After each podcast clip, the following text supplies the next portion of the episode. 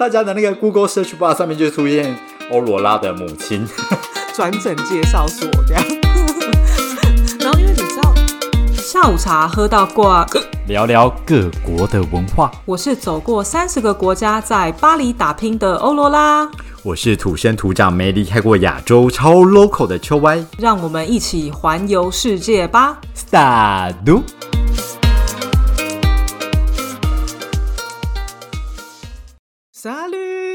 大家好，哦，你有没有看那个啦？你在干嘛？个？跟跟我录音是多恐怖！你看那个鹅音声，我刚刚桌子整个大移动，然后我很怕我的麦克风啊、电脑啊全部被我的饮料洒到。你怎么没有破该啊？我真的是破开，破开，我们这一集就会结束了。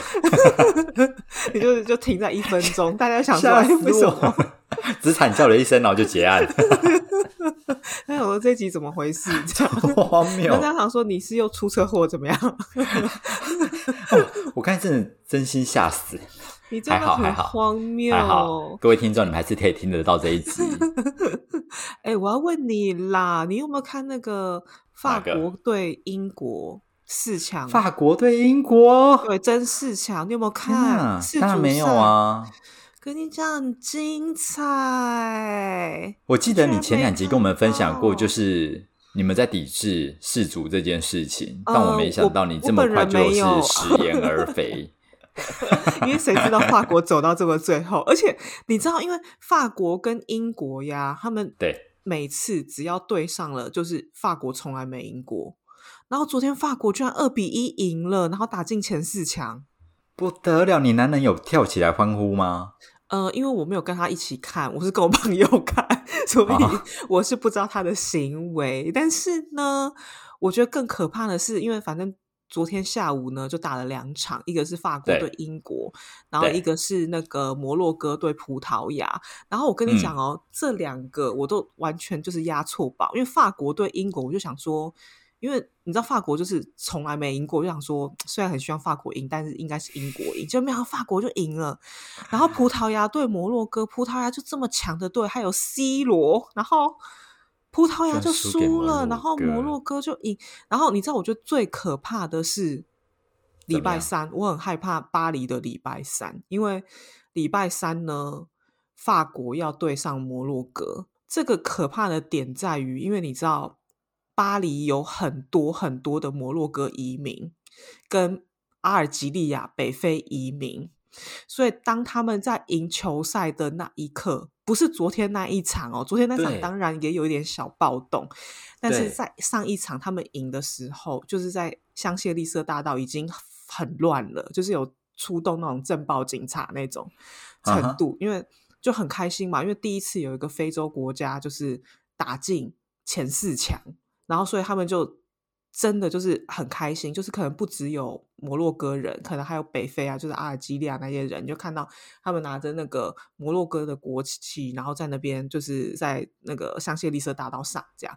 然后，所以昨天我回家的时候啊，就是我跟我们朋友们还有特别避开，就是走巴黎市中心，一定会听到路上都一直在扒喇叭嘛。欢呼这样。然后嗯你想，我们这么多就是北非移民，然后礼拜三北非要对上法国，哪一队赢都会暴动，哪一队输都会暴动，而且都有可能会种族之间会打起来，就是球迷跟球迷之间会打起来。的激烈，大家激进派耶。我跟你讲，他们真的很激烈。我跟你讲，要不是我现在怀着大肚子，我真的就去香榭丽舍大道看了，因为因为 你知道四年前的世足杯，因为是法国赢嘛，对，然后那个时候我就跟我男人讲说，我就说法国赢啊，然后我就说你带我去，就是呃巴黎最热闹、人最多的地方，我要看大家 的那个 表现，样样子就是赢了的样子。嗯，对。然后他就带我去那个巴黎市政府附近嘛，你知道那有多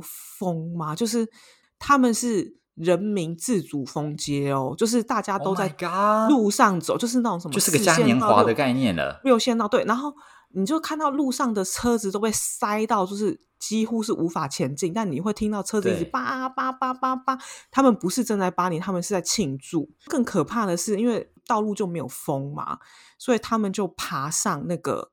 正在行进中的公车上。行进中的公车上、哎，对，因为他那边有怎么站，爬？嗯，我跟你讲，他们真的很厉害，因为他那边有个公车站，有没有？然后那个公车站一停的时候，然后你就会听到，就是大家大喊，就说“公车来了，公车来了”。然后那种身手矫健的年轻人，他们就会从公车的后照镜，然后这样拉上去，然后爬到顶上，然后你就看到公车的顶上有二十几个人在跳，然后那个公车就一直这样晃啊晃啊。好可怕哦！呃，我想说不是只有一台，而且就是在更你再往香榭大道走，可能会更乱，就是因为有些人可能就会很激动，会烧车啊，然后会嗯砸玻璃，就是店面的玻璃呀、然后欢呼啊什么之类。而且你看，这个是四年前法国赢的状况哦，然后星期三你要想是法国人。在对上我们一个很大的移民的族嗯群，不管谁赢谁输，都会是一场混战的。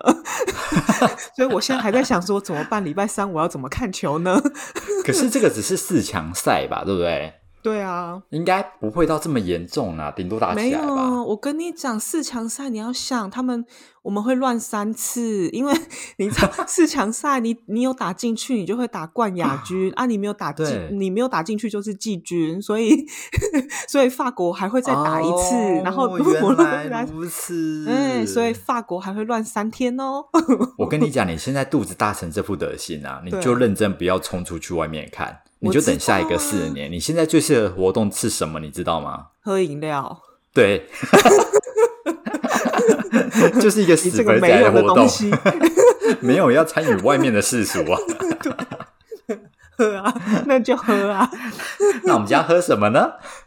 我们今天呢要喝，也是我呃怀孕很常喝的一个饮料，也是非常为难呃所有真奶店店员的一个饮料，叫做黑糖真奶，不加黑糖。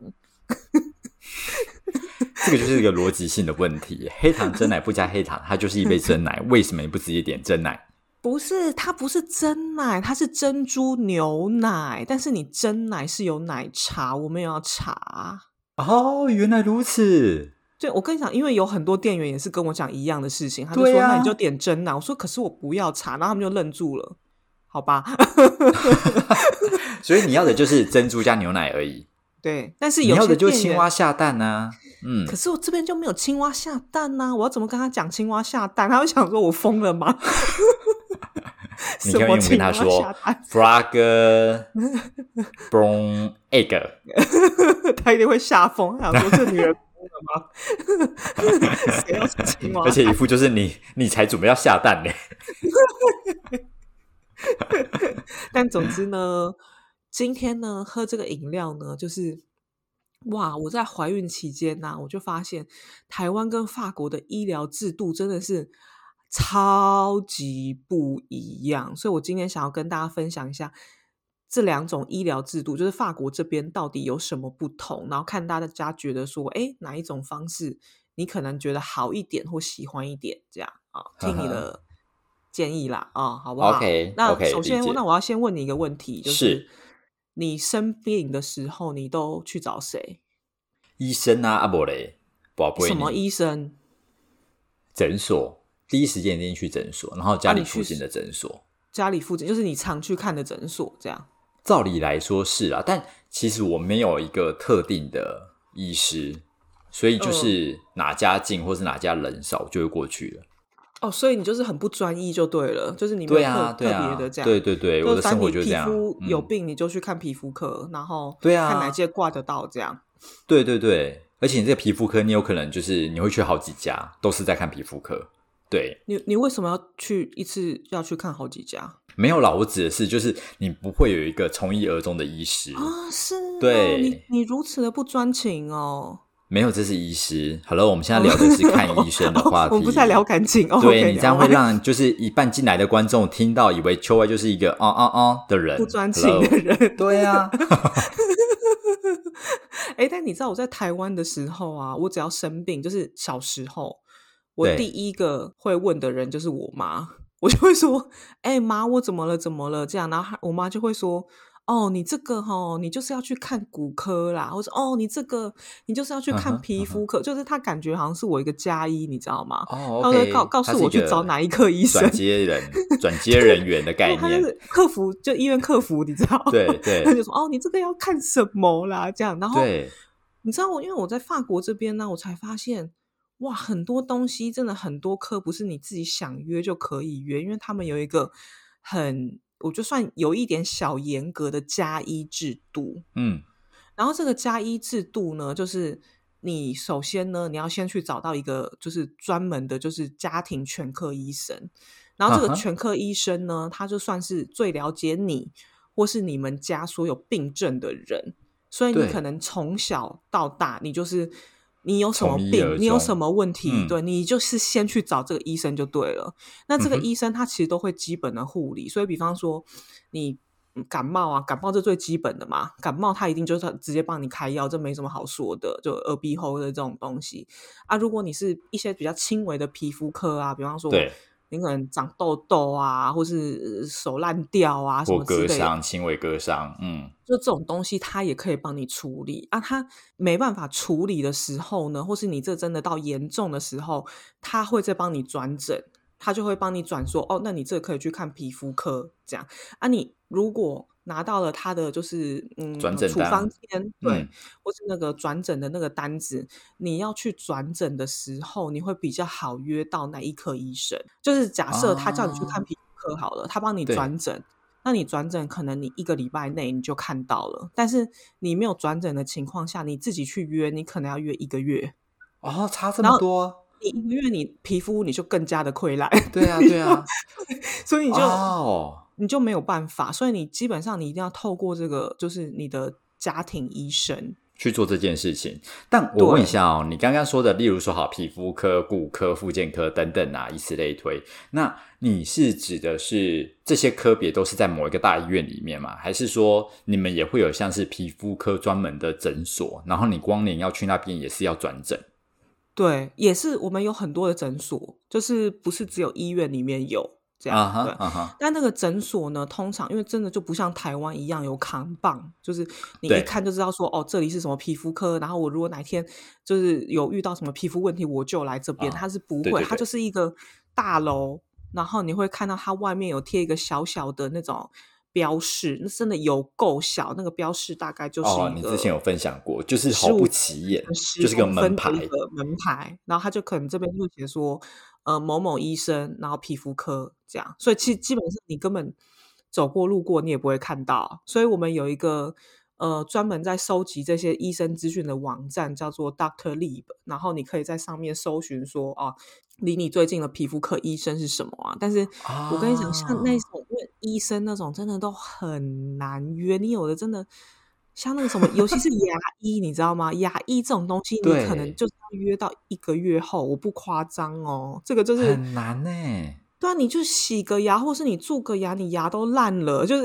一个一个月后啊才看到。对，而且你知道，你很多东西呀，你真的是吼不转诊不行，因为像法国这边有类似那种要怎么讲呢 n e 反正就类似有点像推拿、嗯。推拿师那种东西，嗯嗯嗯。但也不是推拿师，类有点类似整骨、整骨，有点类似法国也有整骨，嗯，就类类似的东西。然后你如果要去看那个嘛，对不对？你最好也是先去给你加医看，啊因为，你物理治疗啦，对对对对对，物理治疗。然后你要先给给你加医看是，因为你可能说啊，这我这个肩膀真的是要废了啊，拜托，我对真的好想去看加医这样。然后你的你呃，你说啊，我真的好想去看的物理治疗师，然后你没加这回事医就说哦，对你这个肩膀真的是快废了，所以他可能就会开一个那个处方签，然后就会跟你说什么哦，你那你去看这个呃物理治疗师，然后你可以看。呃，五次还是什么？假设我随便讲这样，啊那你这五次的话呢，你就是会有补助啊。你如果嗯自己去约的话，你就是没有，你就是要付很贵，你可能要付什么五十欧、八十欧这样。每一次去就要付这些钱，嗯，对，但是你如果有那个处方签的话，你付的钱就很少，所以加一真的很重要。而且重点是，你知道这个加一呀，你还是你不能说什么啊，那我就找我家旁边那个加一。我跟你讲，每个加一它是有配额的，它如果满了，它就无法收。所以你的加一是很有可能不在你的方圆，呃，可能几公里内，可能是几十公里。对，因为你知道，就是我们最近呢就认识了呃呃一对夫妻，这样就是住在我们家附近。对，然后这对夫妻呢就是医生，这样，然后他刚搬过来，就是我们这个地区没有很久，大概反正就不到半年啦，这样。对，然后因为你知道法国这边他的医生就是你选择你居住的地方，然后你就可以在你居住的地方那边开业。其中呢，那反正那个 couple 的女生她就是加医科医生这样，嗯，然后他就跟我讲说。哇，就是医生真的很抢手。他说他是加医科医生嘛，然后他来这边好像职业大概差不多三个月吧，他就说他的那个配额已经快满了，满了，很快他就不能才三个月。对啊，而且他还是一个新的医生哦，等于说他在这个地方是没有口碑的。对，然后又满了。可是啊这个配额指的是说，好，我今天可能呃，可能五百个病人好了，打个比方，嗯那这五百五百个病人，其实你会出事情才会来找这个医生，所以你很有可能是可能一整个礼拜其实没有什么病患的，你也不能额外去哦接客。没有可以啊，你就是他还是会帮，就是你如果嗯不是他的呃主治医生的嗯。话，他还是可以帮你做，你只要约得到，但是他就不、不会是你的主治医生那种感觉。聊聊聊，然后就反正哦，这个加医科真的也有点复杂，但是因为你知道，像我个人的这个呃加医呀、他就是因为即将要退休了，所以他也 他也没有办法再接人，所以就是未来我的小孩也没有办法去，就是请他当对。主治医生，你知道吗？哦，原来就会很麻如此烦，所以就变成我可能他退休，我又要再找一个家医，然后就是我们全家都在在要找一个新的人，然后又在我们家附近，然后就要祈祷我就是从此再也不搬离这个地区，因为一旦搬离了，哇，你就要我妈呀，就是好远，每次看医生好远，然后要重新找家。你这个家医师是你要去申请这一位成为你的家医师吗？还是说你去看诊的时候，你就可以顺便问他说：“哎，你还有配额吗？我可以成为你的病患吗？”之类的。对你就是要跟医生看对眼，就是你们知道，你们两个就有点像暧昧中，你知道吗？就想说啊，要牵手对还是不要对牵手这样。然后现在要牵手，是不是要先问一下这样？那对医生，请问你可以当我的主治医生吗？所以他可能还会挑你，对，医生会挑、啊，可能明明就有配额，然后就看你一副很难搞的样子，讲说：“哦，我配额满了，sorry。一定，我跟你讲，绝对，他们绝对会这哦”样。天呐，法国的加医师真的 power 很大哎。对呀、真的，反正就 Oh 是有这种加医制度。是但是。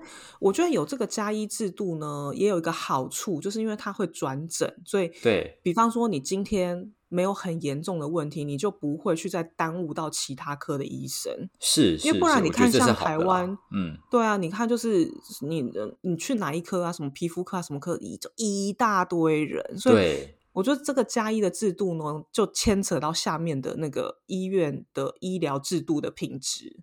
没错，而且台湾很容易是好，我就觉得我应该要去大医院看。那你可能今天就去对。长庚医院，然后去长庚医院，因为你会觉得哦，好像是哪里痛，你就会先挂了某一科，你自己去自主判断挂了某一科，然后去了之后就对。发现医师就说，哎，你不是我这一科的病患，对啊。然后我建议你要去哪一科。他去了之后，很有可能又说，哎，这里好像也不是我这边的病患，因为某科专科医师他没有办法去判断你到底哪里有问题，没错，除非是他的专科，对啊，对所以你所以真的就一直绕其实需要绕绕，很一个人浪费医疗资源。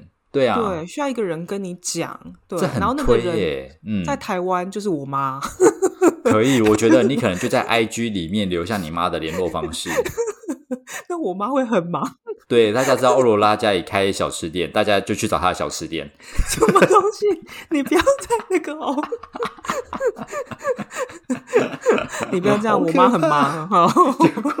大家的那个 Google Search Bar 上面就出现欧罗拉的母亲。对对，转诊介绍所这样。然后，因为你知道，就是台湾的医院呐、我后来发现会这么奇葩，是因为有一次，我就带了一个外国朋友，就是去到嗯台大医院的外面。那因为啊你知道台台大医院外面是那个就是日治时期的古迹嘛，对对然，后就想说，哎，只就是让他看一下那个台大医院的外面，然后啊，既然都来了，你里面干嘛不去看一下，对不对？一进去，他吓歪，哎，他想说。这是菜市场还是百货公司？为什么医院那么多人？他从来没有看过医院里面那么多人这样。然后你知道，因为像那种台哎、台大医院有的时候真的很扯，就是我记得我以前阿妈去看医生啊，是什么早上五点，然后就要起床，然后因为你要去排挂号什么的，对对然后还有很多那类似那种现场黄挂牛的号排更久，嗯，对，哇，这什么？这根本就是周年庆大抢购，你知道，就是新年福袋，然后老人版这样，然后他只是为了去看医生，然后里面 always 都非常非常多人，然后因为像我我这一次就是因为怀孕的关系嘛，有的是。时候我就会转诊，或者就需要进医院，也是去大医，院吗？嗯。我是去大医院，然后我跟你讲，那医院里面那空到一个不行，有很不热闹够哎、这样进去没有一种生气感，那你病就会很慢好哎、台湾人追求就这个生气感，就已经哦都是人哇呵哇哇呵哇，吸收那个人味，哎、最好是你旁边的人可能得流行性的、那我、会，吓死。还是你就是看到旁边想说，嗯，啊我好吧多了。我我现在养丢，然后就哎、好了。你的，心态就会往正向翻转。不药而愈，所以就是看别人过得多差，然后自己就变变好了，这样，你工作失智也可以这样啦，你就去医院坐在那边，嗯，那然后就觉得说哇，我好幸福，对啊，工作就这样子而已。那个人腿都断了，我还好手好你腿还好好的，对？这是工作心法 又分享给大家了。以后我们工作心法就是在这样无意之间分享，大家以后自己去集结。或是我觉得你你也可以就是把你家就是标在 Google Map 啊，秋外的家，然后大家看到你断腿跟那个断手，大家就觉得我也还好。不要一直乱教我们的听众，然后呢，然后，但我觉得这个医疗制度的分级啊，它真的是把一些呃陌生人等、闲杂人等，就是真的挡在外面呢。因为这样很棒。嗯我就去照 X 光啊，然后嗯那个 X 光它就是你一定就是你在门口嘛，它会有一个那个服务台这样啊，你要进去前，它就会要求要你的健保卡，然后还有你的医生的那个处方签，对，然后还有你的那个预约的挂号的那个号码。是所以你这三个不能少一个，你如果少一个东西，你就是出去，你不要进来医院。所以你基本上你没有医师的处方签，你有挂到号都没有用。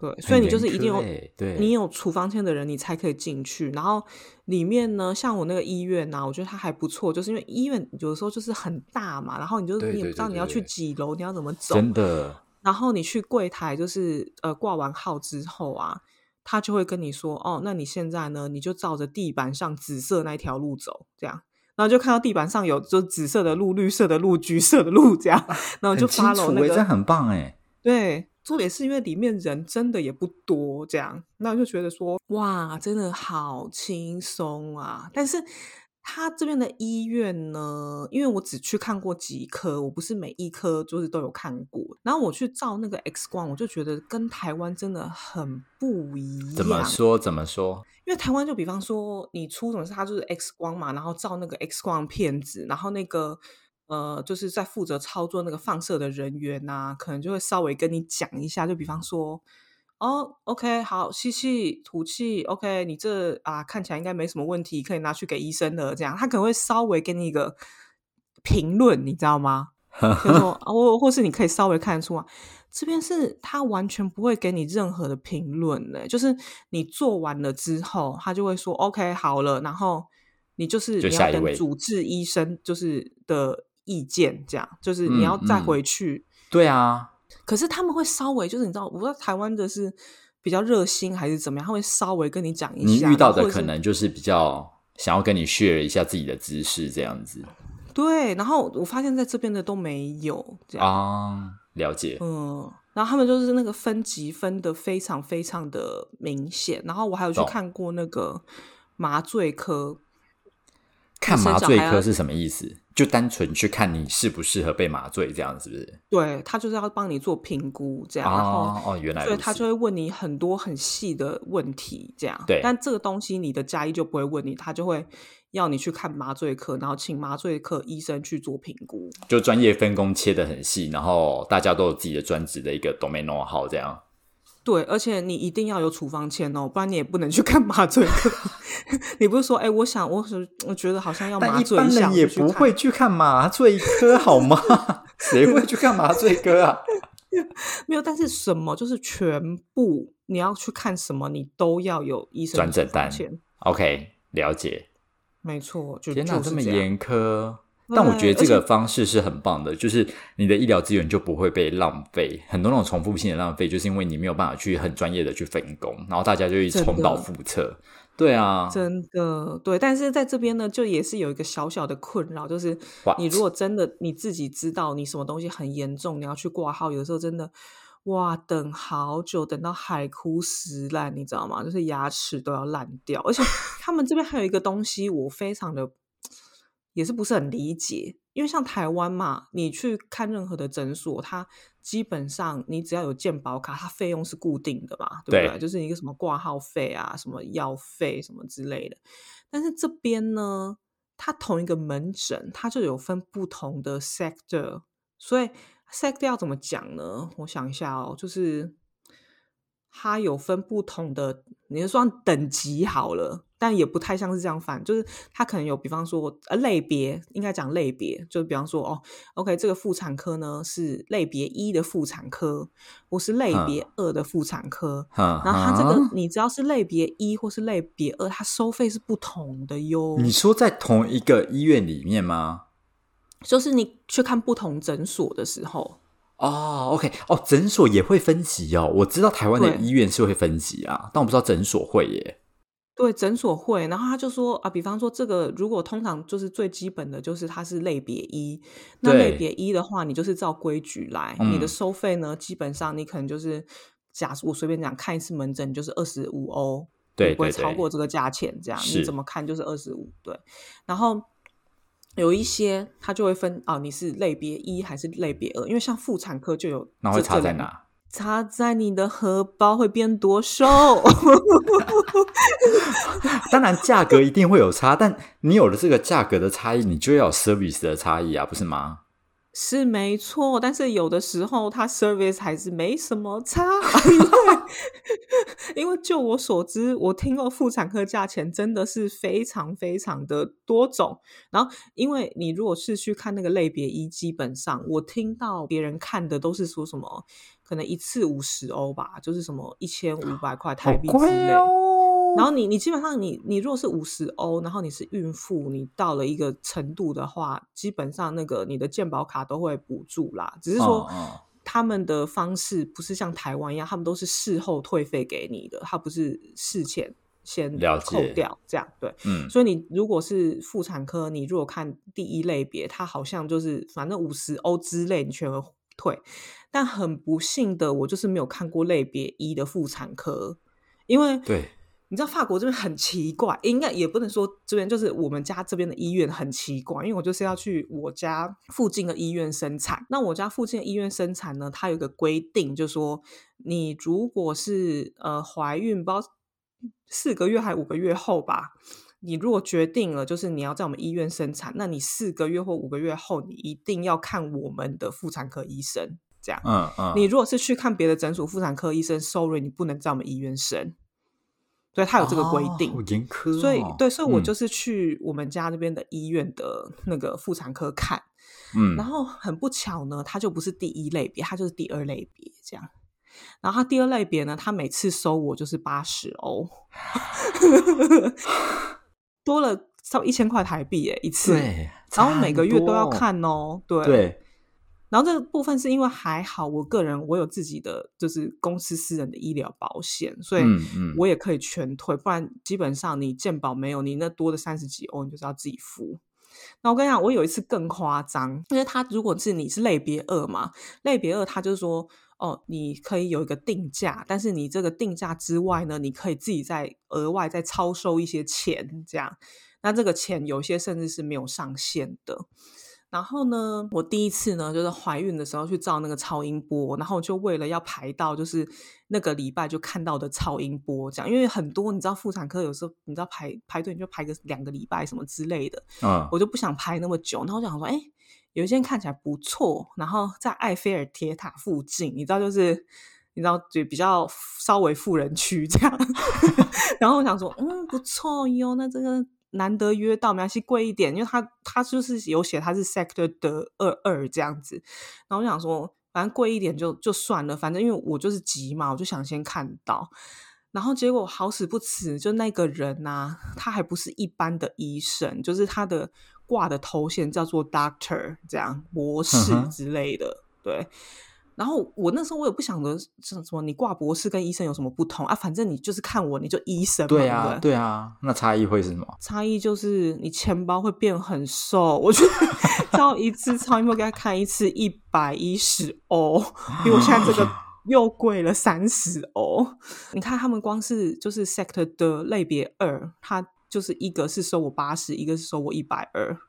但听起来大家好像没有办法自己去选择这件事情。就是你要先上网看清楚它是哪个类别，好，然后你有多急。大家记得去法国生小孩的话，大家要去认真的去看这些东西，不然你会荷包非常瘦。真的没有，而且我跟你讲，不是只有生小孩，你其他门诊也会有这样子哦，也都有 sector 的差异。嗯，对，所以你真的你要慎选呐，慎选。对，就是你有有没有什么保险之之外，那个真的是差蛮多的。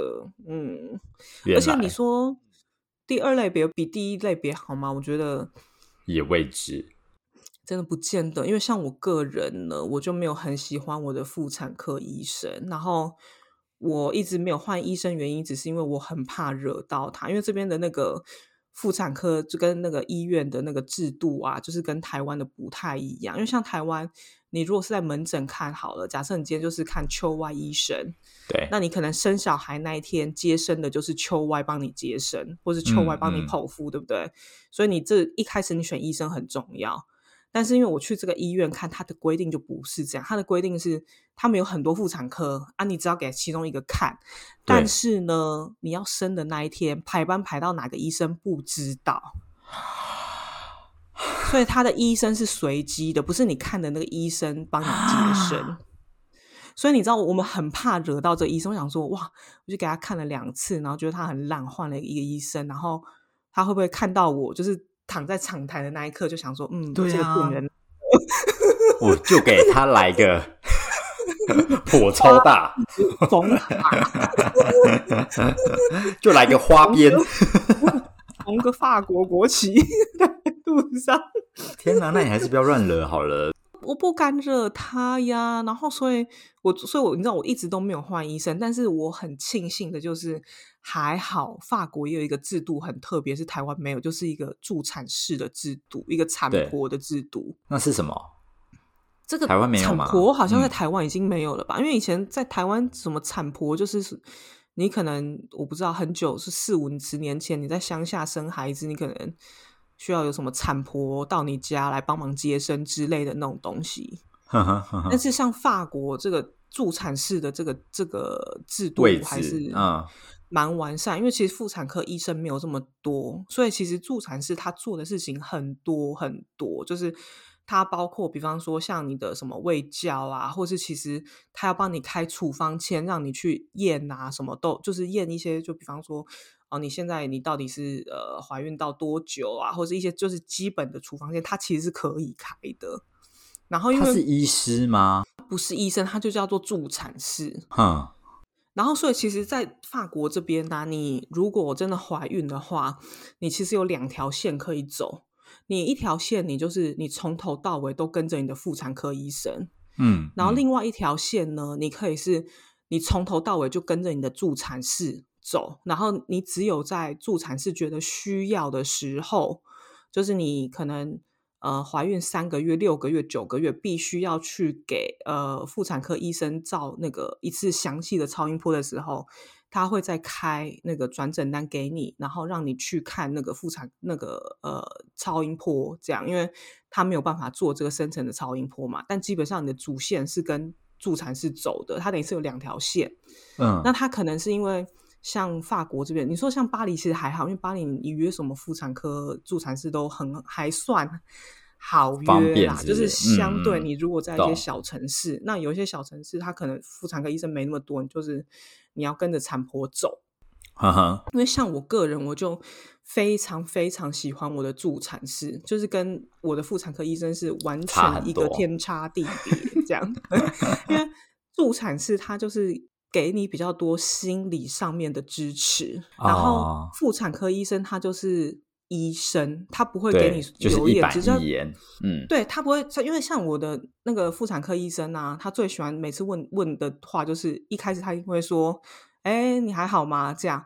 然后我如果真的跟他讲说什么：“哦，我的肚子好紧哦，什么没有下文了耶。”然后就继续来验血单给我看，然后就这样。然后我想说你是在问什么？然后我的那个妇产科医生他就是非常非常的嗯 stereotype 的那个巴黎女人，就是她就是脸哦，是女生还这样子哦，嗯嗯，而且她她有三个小孩哦，然后，Oh 他 my 就是脸非常非常的冷，然后没什么表情，然后你她就是那种在啊，我跟你讲，她超像谁？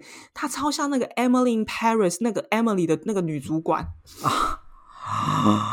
他超像。然后他，然后他就是那种，就是脸就是一副都是那种要死不活就的就是复。刻脸的样子，嗯，对，然后你问他什么问题，他如果觉得那个不是就是很科学的东西，或是他觉得那个东西不是很必要，他就会就是了露出一个解，就是他的心态可能是一种觉得老娘是妇产科医师，加上我今天已经生了三个了，你这些问题都不是问题。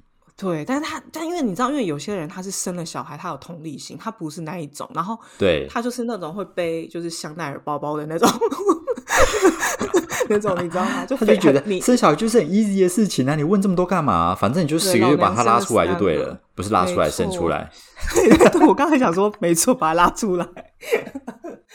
但我跟你讲，那个助产是完全不同，而且我觉得法国这边呢、还不错的，就是说，因为像我这第一胎嘛，那法国政府呢就会补助让你上助产科、助产士的课，然后助产士呢会帮你安排一个就是八堂的课程，然后一嗯次嗯。就是一个小时这样。啊。然后它每个课程都会有主题，就比方说，呃，你要怎么样，呃，让你的产前舒服一点呐、什么之类的。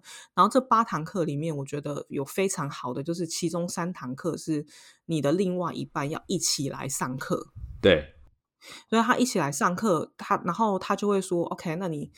比方说，我们就去上了一堂课，叫做呃，就是什么产前的准备之类，或者你产前的问题。助产士呢，他就会跟我们就是讲说，OK，产前要注意的事情，或者我们有什么问题。所以其实不只有妈妈知道说你生小孩发生了什么事情，那爸爸也会会知知道，嗯，所以爸嗯爸参与的时候，其实爸爸是比较有感的，他不会觉得说好像啊这个事情反正你知道怎么处理，或是你真的到手术房或者产房的那一天的时候，爸爸就是很慌张，他不知道发生了什么事，他不知道能怎么帮你这样。哦，我来西亚呢？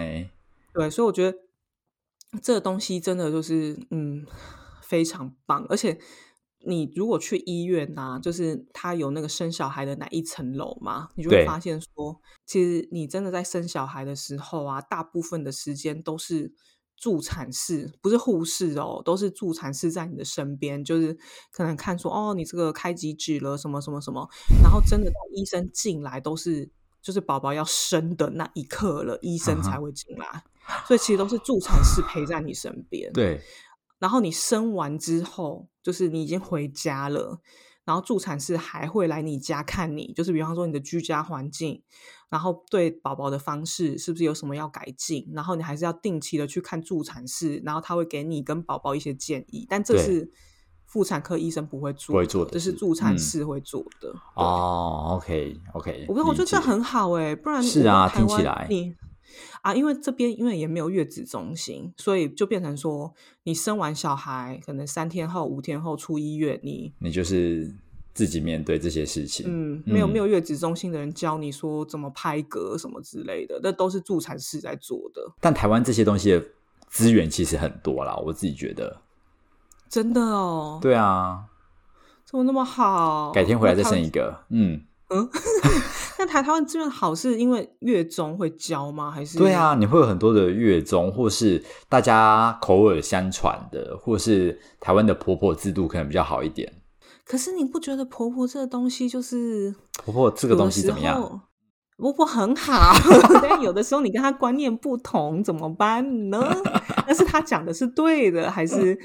还是月中跟你讲的是对的呢？啊，不予置评啊！毕竟我们人生不会遇到这种东西。对啊，所以我觉得还就助产师，他起码有些可以给你比较专业的建议，有些现应该比较说现代、现代，或是大家在怎么做这样。然后是我的助产士，他很好的一点就是，因为他有各国的呃。客人这样，应该讲各国的病患，所以他那个时候呢，他还跟我男人解释了，就说为什么亚洲人跟部分的，就是比方说非洲国家的女生要坐月子，嗯，坐月子的意义是什么？然后他还就是很认真的看着我男人，然后就跟他讲说，他生小孩的时候，他有一个月基本上他就是。不用做任何事，就是你 要做。就跟我男人讲，他说：“哇塞，太棒！这种东西套话套的很好哎。”我跟你讲，这种东西是我讲到烂都没有用，然后助产师一讲他就点头。冲着这一点，助产士大家一定要切记，推大推推到不行。对。哎，那你今天听完啊，就是法国的这些医疗制度啊，刚刚讲的就是加医呀、医院分级啊，跟助产士，你觉得怎么样？还是你觉得其实台湾这样很好？我觉得就以分级制度这件事情，我觉得台湾应该是要发了。台湾其实应该有陆续想要做这件事情的，而且专业分工，尤其是在那一种比较教学型医院吧，就台湾的医院不是有分级嘛？我觉得他的专业分工其实也是有做到，台大、长庚这种的。对，但我觉得加医科转诊这件事情应该也要落实，会比较好啦。对对对，对，但好像有点难呢，因为我这个东西我听了应该有十几年，台湾在做这东西，但好像。就做不起来，因为大家习惯了。是，就是那种东西，感觉都只会发生在可能稍微对自己的医疗知识啊，或是感觉比较高端的家庭，可能你会去做这件事情。但我们一般的家庭，因为台湾的医疗又太方便，然后诊所满街开，所以你 OK，你这五百公尺这家不行，你就去三百公尺那一家；三百公尺那一家不行，你就去七百公尺那一家。你一天你就可以跑完全部，你就找到一家你可以看的，所以你不会去 care 说，我一定要 focus 在这个医生。台湾的医生就真的也很像服务业，吼。对啊，对啊，因为我觉得在法国这边，这个东西可以建立起来，也是因为医生没有那么多，没有像台湾那么多。然后，当医生在台湾又是一个感觉是一个高大上的职业，这样，所以医生就是会一直不断不断的产出，然后感觉就是一个服务的性质，你服务要好，然后反正有客人你就接，这样。那在法国这边是。好像你真的，你就是没办法，医生就这么少，你不去看加医，你哪都去不了。这样好像反而有点僵，对。所以，我我自己觉得啦，就是这两种方式呢，它当然就是各有利弊。那我如果觉得说，以台湾的呃医疗服务跟法国比起来，我还是觉得台湾的其实比较好。但你说医疗法国这边有不好吗？我觉得法国人他们其实还蛮。Proud of 他们的医疗制度，因为他们在欧洲里面是好的。那我想说，哎，放眼全球，你跟台湾比一下好不好？没有那么好哦。对，但今天就是分享一个就是不一样的医疗制度的方式，就是法国跟台湾的不不一样，讲啊。大家有比较喜欢怎怎样的方式呢？然后大家对助产士这个职业或是这个制度觉得怎么样呢？我也蛮好奇的啊。你若在国外，就其他国家，不是在台湾跟法国，我也很好奇，就是这个东西呢进行的怎么样？也非常欢迎你到 IG 跟我们分享哟。那我们下周见。